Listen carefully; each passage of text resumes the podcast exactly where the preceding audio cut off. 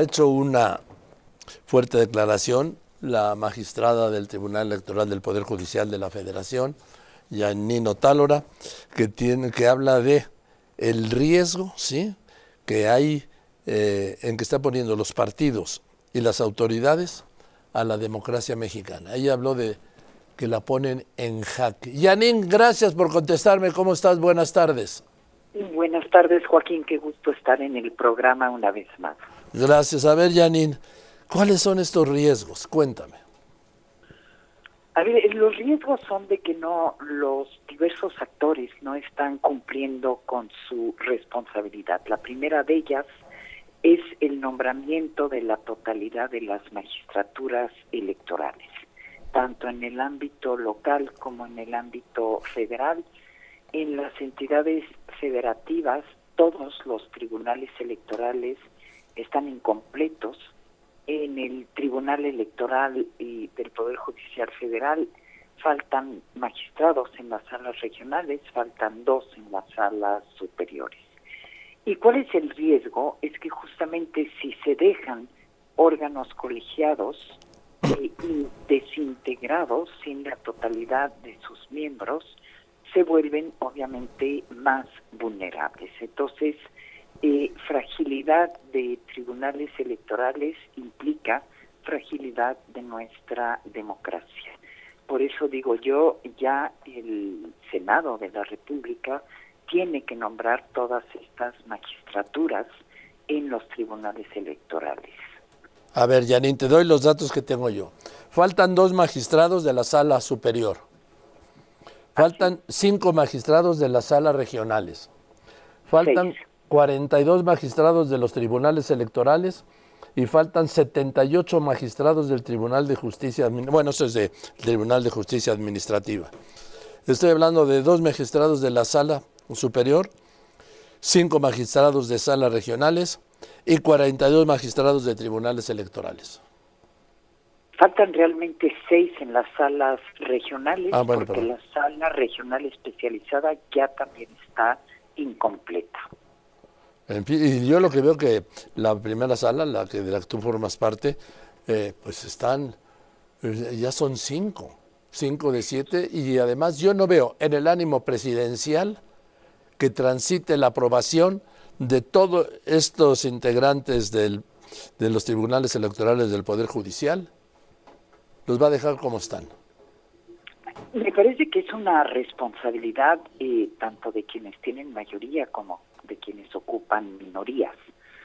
Y es una obligación que tiene el Senado de la República, acorde con la propia Constitución, de nombrar justamente a las magistraturas electorales.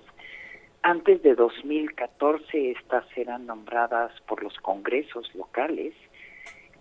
Después de la reforma de dos mil catorce ya le compitió al Senado de la República. Entonces, esto es algo inédito que nunca habíamos visto en estos últimos diez años, que tantos tribunales estuvieran desintegrados. Y es negar la importancia y la relevancia que tiene la justicia electoral para justamente calificar todas las elecciones que se van a llevar a cabo en el mes de junio. Ahora, ahora, pero pues yo lo que veo, Janine, es que así nos vamos a ir. Es un riesgo, pero es un riesgo que exigirá más por parte de quienes sí fuimos nombrados por el Senado de la República, eh, quienes seguimos ejerciendo el cargo, y también una mayor responsabilidad de quienes se están sustituyendo en el ámbito de los tribunales locales y de las salas regionales, que son parte del mismo funcionariado de estos órganos y están ejerciendo funciones de impartidores de justicia. Pero a ver, dime una cosa, Janine. El presidente ha cargado una y otra vez contra el Poder Judicial, y hay que recordar que el Tribunal Electoral del Poder Judicial de la Federación es el segundo tribunal constitucional. Así es. Al lado de la Corte, claro, después de la Corte. Pero eh, carga contra el Poder Judicial, carga contra los organismos autónomos electorales y pues carga contra el proceso electoral. sin, sin contestándote más en la parte formal de esta pregunta, eh, me parece que de, debilitar las instituciones es justamente algo que erosiona la propia democracia y, y se corre el riesgo de que erosione justamente a todas estas instituciones.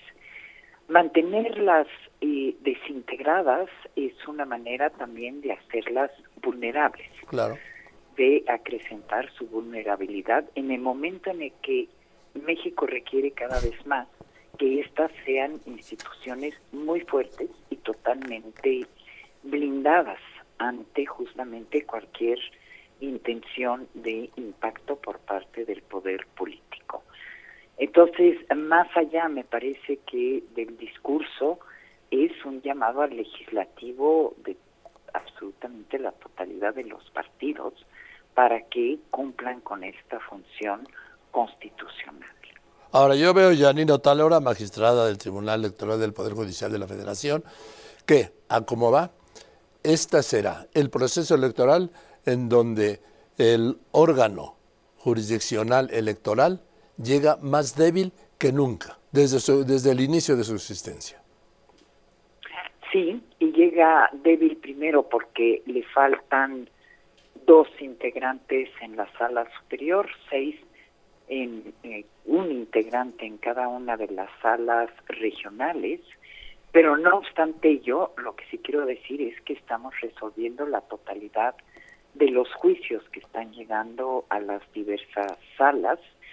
Se tiene el número de colaboradoras, colaboradores necesario para justamente poder resolver de manera rápida todos los juicios que son de nuestra competencia, que no es la misma situación en el ámbito de los tribunales electorales locales. ¿Por qué no, por qué no es la misma, Janine? Porque en los tribunales electorales locales les han quitado mucho presupuesto, les han reducido sus, por ende, sus posibilidades de contratar eh, abogados, abogadas de manera adicional para hacer frente a estos procesos electorales, les afecta en su funcionamiento cotidiano y yo podría decirte que por lo menos más del cincuenta por ciento de los tribunales electorales locales han visto sus presupuestos reducidos por parte de los congresos locales de las entidades federativas. Congresos en que tiene mayoría Morena para hacerlo. No forzosamente, hay congresos en donde no, no tiene mayoría Morena, pero que también han hecho una reducción en ese presupuesto por eh, no tener suficiencia para dar a cada tribunal lo que está solicitando. Ahora, en estas condiciones vamos a llegar, magistrada Otálora, a la mayor elección que se haya registrado en la historia de México.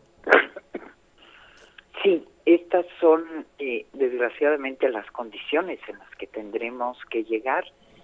Si no se hacen los nombramientos correspondientes, llegaremos todos incompletos, finalmente, a, a, a esta gran jornada electoral, y llegaremos incompletos al momento de calificar las elecciones, pero me parece que tenemos eh, de pensar que la fortaleza de estas instituciones jurisdiccionales les permitirá y nos permitirá finalmente resolver todos los, los juicios, resolver de manera pronta y sobre todo con la mayor certeza jurídica. Por último, Janine Otálora, magistrada del Tribunal Electoral del Poder Judicial de la Federación, ¿tienes alguna opinión sobre la iniciativa del presidente López Obrador para renovar todo el Poder Judicial y en el caso de los jueces, magistrados y ministros, incluidos los magistrados del Tribunal Electoral, se elijan por voto directo? Eh, te diría, Joaquín, lo que ya he dicho en otros eh, foros. Y no se puede someter la elección de juzgadoras y de juzgadores al y sufragio universal. Y no se puede porque yo no veo de qué manera estaríamos jueces y juezas haciendo campaña sin recursos públicos, que esto da una vulnerabilidad a cualquier candidatura, y cómo como ciudadana uno puede saber quién va a ser el mejor o la mejor de una lista de diversas personas. Es eh, ciertamente el Poder Judicial puede ser eh, fortalecido, pueden darse modificaciones a su propia ley, pero someter jueces y juezas a que sean electas por la ciudadanía es un gran error para la justicia en México. Gracias, Janine, te mando un saludo. Gracias por contestarme. Igualmente, Joaquín. Gracias. Muy buenas tardes. Janine Otálora, magistrada del Tribunal Electoral del Poder Judicial de la Federación,